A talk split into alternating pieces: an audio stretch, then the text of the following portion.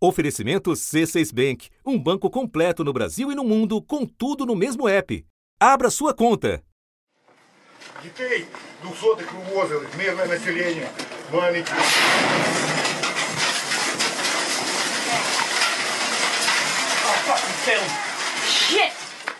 Uma família que tentava deixar a cidade ucraniana de Irpin, bem perto da capital Kiev, foi vítima de um ataque de morteiro atribuído às tropas russas. Uma imagem atroz que correu o mundo. O vídeo foi feito por uma equipe do jornal americano The New York Times. Civis aparecem caminhando nas ruas com bagagens.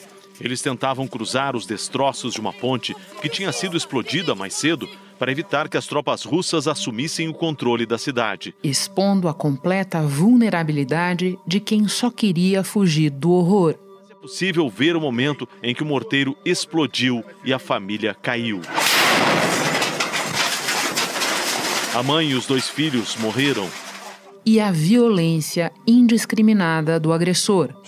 A Rússia atacou uma rota de retirada de civis na cidade de Irpin, perto da capital Kiev.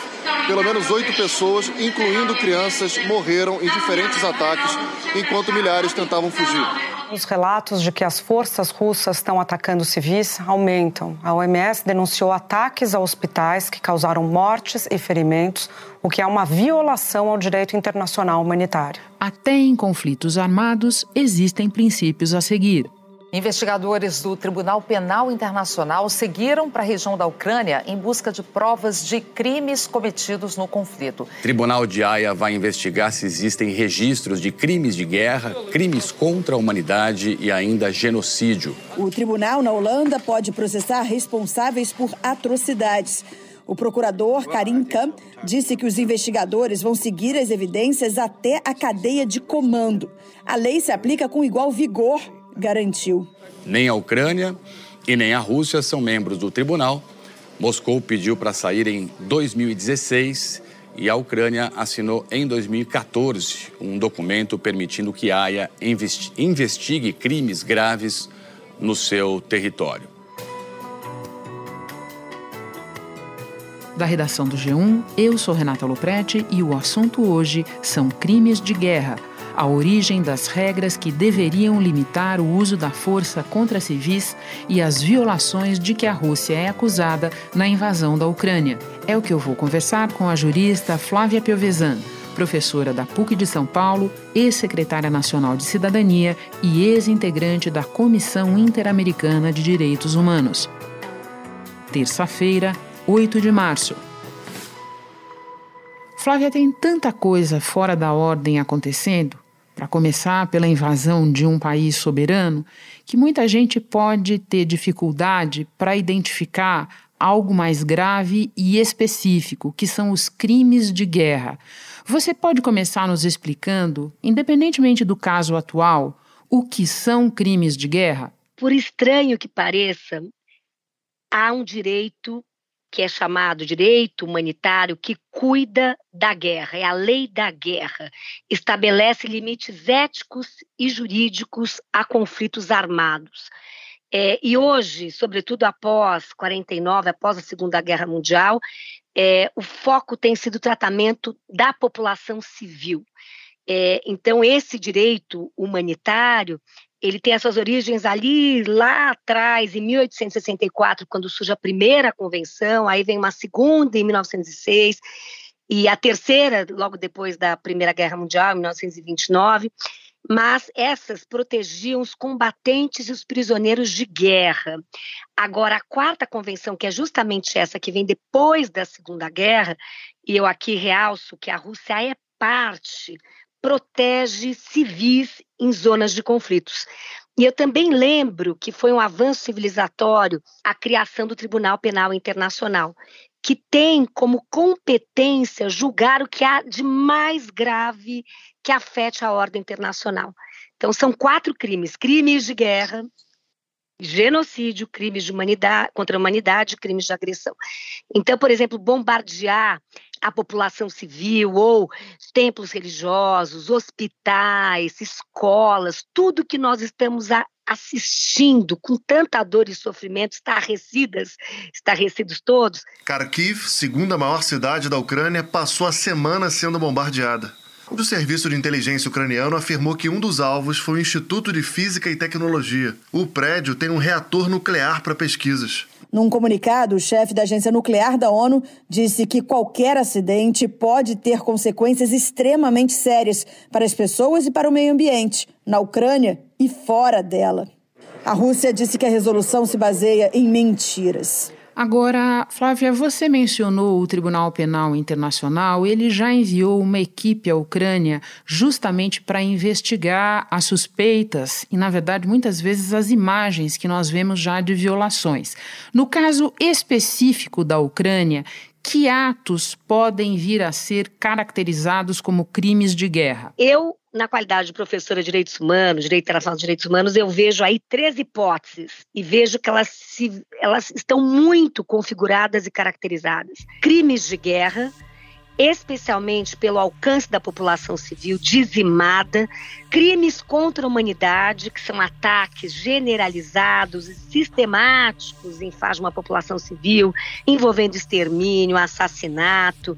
Não sabemos se há crimes sexuais, né, as informações que não chegam, é, pelo menos o que eu tenho acompanhado a cada minuto, não, não tive acesso a essa informação.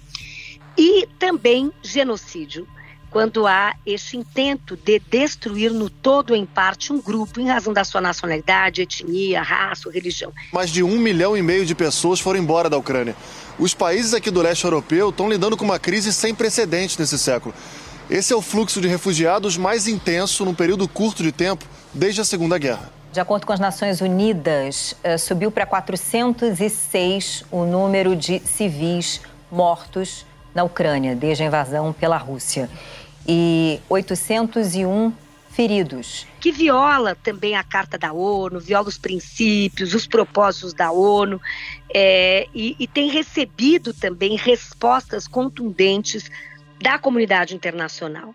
Deixa eu aproveitar para tirar uma dúvida com você.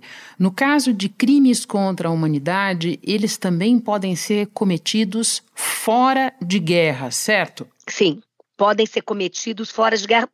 Quem define, na verdade, a primeira definição adveio do Acordo de Londres, quando foi instalado o Tribunal de Nuremberg.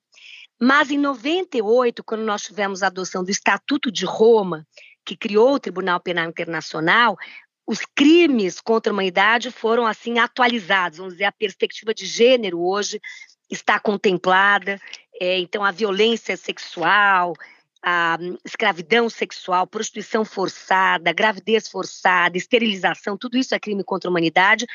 E o próprio estatuto é bastante aberto em também a contemplar qualquer outros atos desumanos de de caráter similar que causem intencionalmente grandes sofrimentos e atentem gravemente contra a integridade física, saúde mental ou física. Eu quero lembrar que, que as tropas russas estão cometendo crimes contra a humanidade. Estamos correndo contra o tempo. São crimes tão bárbaros que é difícil acreditar e compreender. De acordo com a Organização Mundial da Saúde, sete instalações de serviço de saúde, ou seja, sete clínicas e hospitais, foram danificados, foram atacados, sofreram danos de infraestrutura em território ucraniano desde o dia 24 de fevereiro. Há esse lado da cobertura pela mídia, pela internet, por mais que o Putin queira controlar a narrativa e censurar e criminalizar a dissidência, e, em suma, nós podemos é, ter essas informações e as imagens que são muito fortes. Nós ainda vamos falar mais dessas imagens, mas eu te ouço fazer as descrições e lembro que este nosso episódio do assunto está indo ao ar no dia 8 de março, que você sabe é um dia especial. O que, é que você pode nos dizer sobre os crimes de guerra e as mulheres, Flávia? É o que se vê, Renata, lamentavelmente, numa situação de conflito armado, é que há uma vulnerabilidade maior das mulheres. Então, há relatórios, eu me recordo aqui o que se passou Tutsis e Hutus, por exemplo, a terrível guerra que houve é, em Ruanda, houve 4 mil crianças nascidas em razão do genocídio ruandês. Imagine, em razão dos estupros coletivos cometidos em face das mulheres. É, nós, como mulheres, e aqui eu lamento o episódio que nos envergonha a todas, não é, do deputado estadual, eu não me recuso a, a mencionar o nome. Conselho de Ética da Assembleia Legislativa recebeu hoje outros pedidos de cassação do deputado Arthur Duval do Podemos, isso aqui de São Paulo, por conta de declarações sexistas e ofensivas que ele fez sobre as mulheres ucranianas. Veja, é fundamental o respeito a todas nós mulheres e as situações de guerra são, são situações de grande vulnerabilidade e aí a violência sexual tem sido uma marca, infelizmente. Flávia, você, desde o início da nossa conversa, está nos lembrando de guerras, de conflitos, de tratados que acabaram resultando nesse regramento internacional que nós temos hoje sobre crimes de guerra. O TPI, o Tribunal Penal Internacional, tem competência para julgar esses crimes. Mas como é que acontece uma eventual responsabilização? Que caminhos ela tem que percorrer? Há dois ângulos de resposta, eu diria. A responsabilização penal, que é individualizada. Então, o TPI ele foi criado para responsabilizar os grandes, ou seja, as lideranças, inclusive a abolição da imunidade com relação aos chefes de Estado, de governo e tudo mais. É, então, a, a, o caso pode começar pela promotoria de ofício, como está, como nesse caso. É, eu lembro que já havia investigações de crime de guerra com relação ao ocorrido, a, ao ocorrido em 2014, não é, com a Crimeia, eu diria que há esta possibilidade da responsabilização penal individual de Putin e há a responsabilização do Estado da Rússia. E aí eu lembro que a dia 26 de fevereiro agora, a Corte Internacional de Justiça, que é o principal órgão da ONU, recebeu um pedido da Ucrânia para que a invasão seja considerada ilegal e ilegítima. Também haverá casos creio eu, uma demanda imensa de casos que chegarão à Corte Europeia de Direitos Humanos para julgar as graves violações cometidas pela Rússia. Putin disse que a ofensiva só vai ser interrompida se a Ucrânia parar de reagir. Nesse domingo houve mais um fracasso na tentativa de criar um corredor humanitário para a saída de moradores de algumas cidades. A Rússia propôs alguns caminhos para a retirada de civis das áreas de conflito.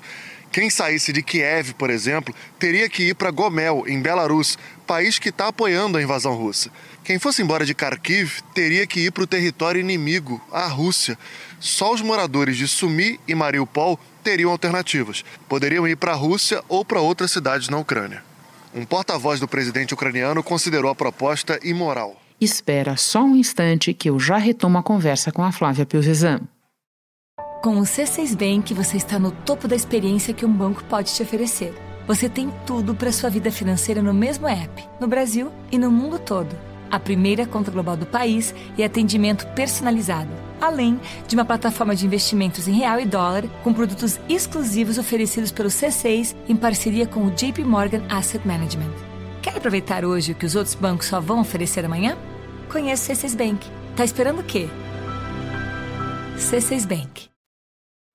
Vamos continuar falando do TPI até para familiarizar nosso ouvinte com ele. Você me corrija se eu estiver enganado. Ele tem sede em Haia, na Holanda. Ele surgiu, como você disse, do tratado chamado Estatuto de Roma. Ele foi apresentado pela primeira vez às Nações Unidas em 98. A maioria dos países é parte do tratado que criou o TPI, mas tem exceções notáveis, incluindo Rússia e Estados Unidos. A Ucrânia não é integrante do tribunal, mas já aceitou a sua jurisdição. Por que, que eu estou relembrando tudo isso, Flávia? Para te perguntar qual é a consequência prática para a Rússia no caso de uma eventual responsabilização, porque ela nem mesmo é parte do tratado que criou o TPI. Como é que fica? Ainda que a Rússia não seja parte do estatuto e tampouco a Ucrânia o seja, a Ucrânia assinou uma declaração em 2014 reconhecendo a jurisdição do ZPI com relação a invasão da Crimeia em 2014, e inclusive independentemente da nacionalidade dos perpetradores. A, a, Rússia, então, denuncia em 2016 o Estatuto de Roma, entendendo que haveria um veredicto aí é, absolutamente censurável. Então, o que eu vejo aí? A comunidade internacional está com a sua narrativa muito contundente. É, eu que acompanho para e passo o que ocorre, vejam, é raro a Assembleia Geral da ONU, e no caso foi por 141 votos dos 193, veementemente a condenarem a invasão. É raro que o Conselho da Europa, como ocorreu, suspenda um país como suspendeu a Rússia todas as sanções, a voz uníssona da União Europeia, sanções econômicas, bilaterais de estados, empresas. Então, é, eu creio que a voz do TPI é muito importante. Claro que há o desafio da sua efetividade, mas é, é fundamental trazer justiça às vítimas. É, e, nesse caso, investigar, processar e punir chefes de Estado por crimes é algo fundamental. A Rússia boicotou hoje uma audiência no Tribunal Internacional de Justiça em Haia, na Holanda, sobre a possibilidade de imposição de medidas temporárias que parem a invasão russa à Ucrânia. Geralmente, os países seguem decisões da Corte de Haia, mas não são obrigados. Flávia, mais um pouco de memória na nossa conversa. A Rússia não é o primeiro país acusado de violar leis, de usar força de maneira excessiva e criminosa contra civis. Que outros exemplos você nos traz da história recente? Olha, um caso dramático que levou à morte de 100 mil pessoas foi justamente o conflito na Bósnia. É, mas o conflito da Bósnia, ele ocorreu antes de 98, foi em 94, Ruanda. Os genocídios de Ruanda e Bósnia, antiga Yugoslávia, foram dramáticos também. Famílias inteiras foram executadas, a maioria a golpes de facão.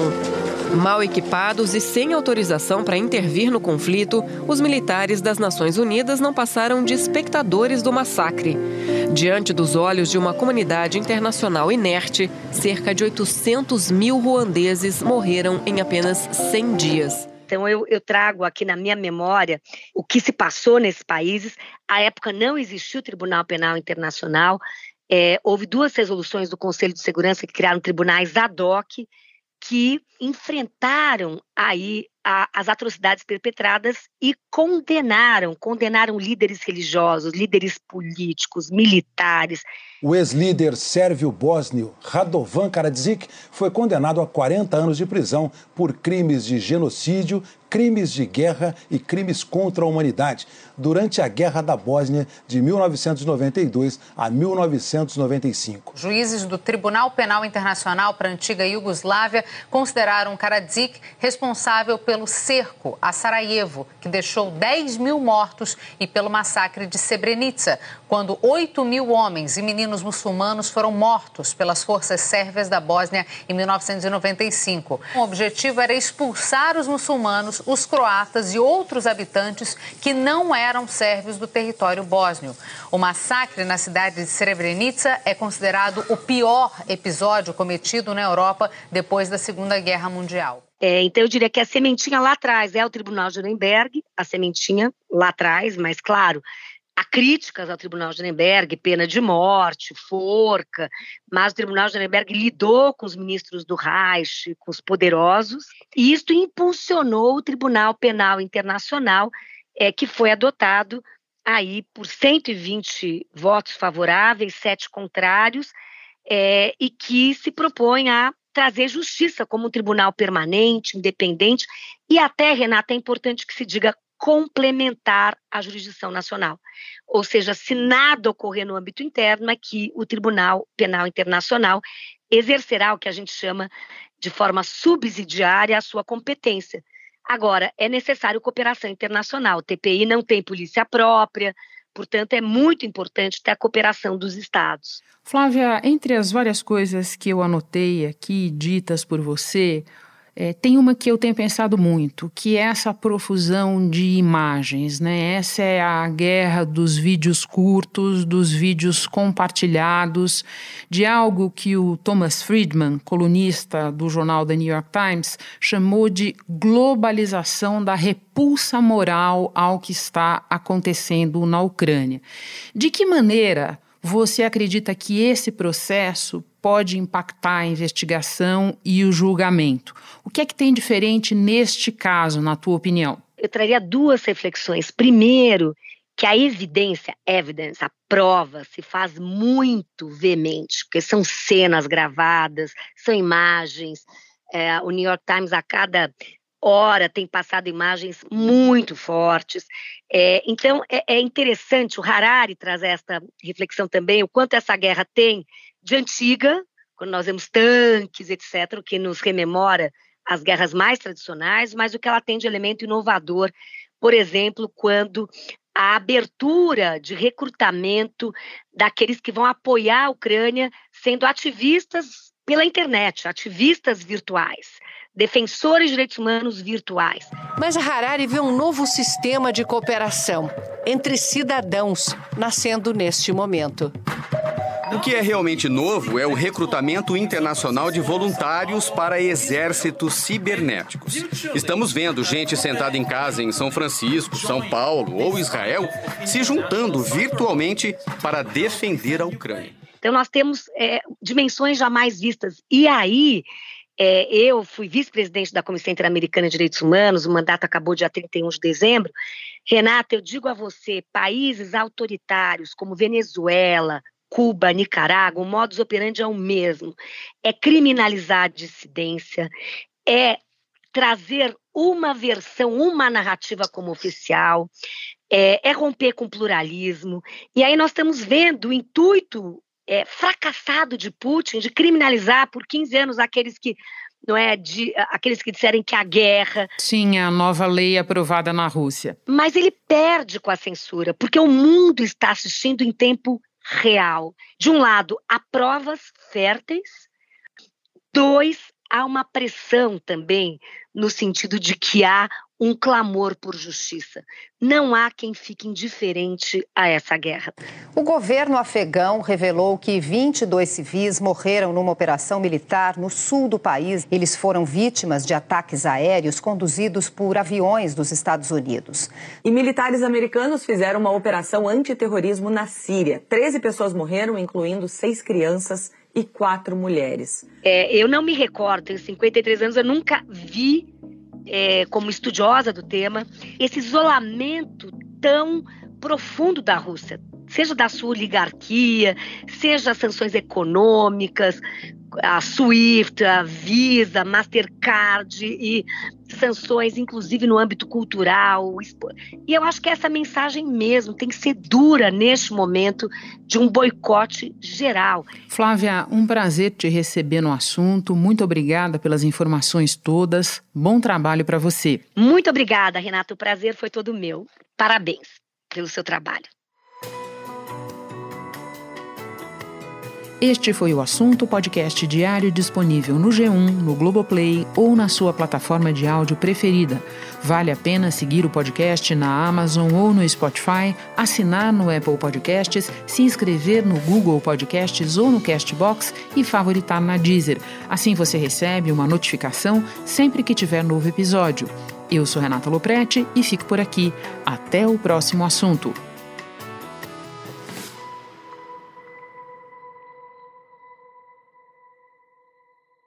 Você no topo da experiência financeira que um banco pode oferecer.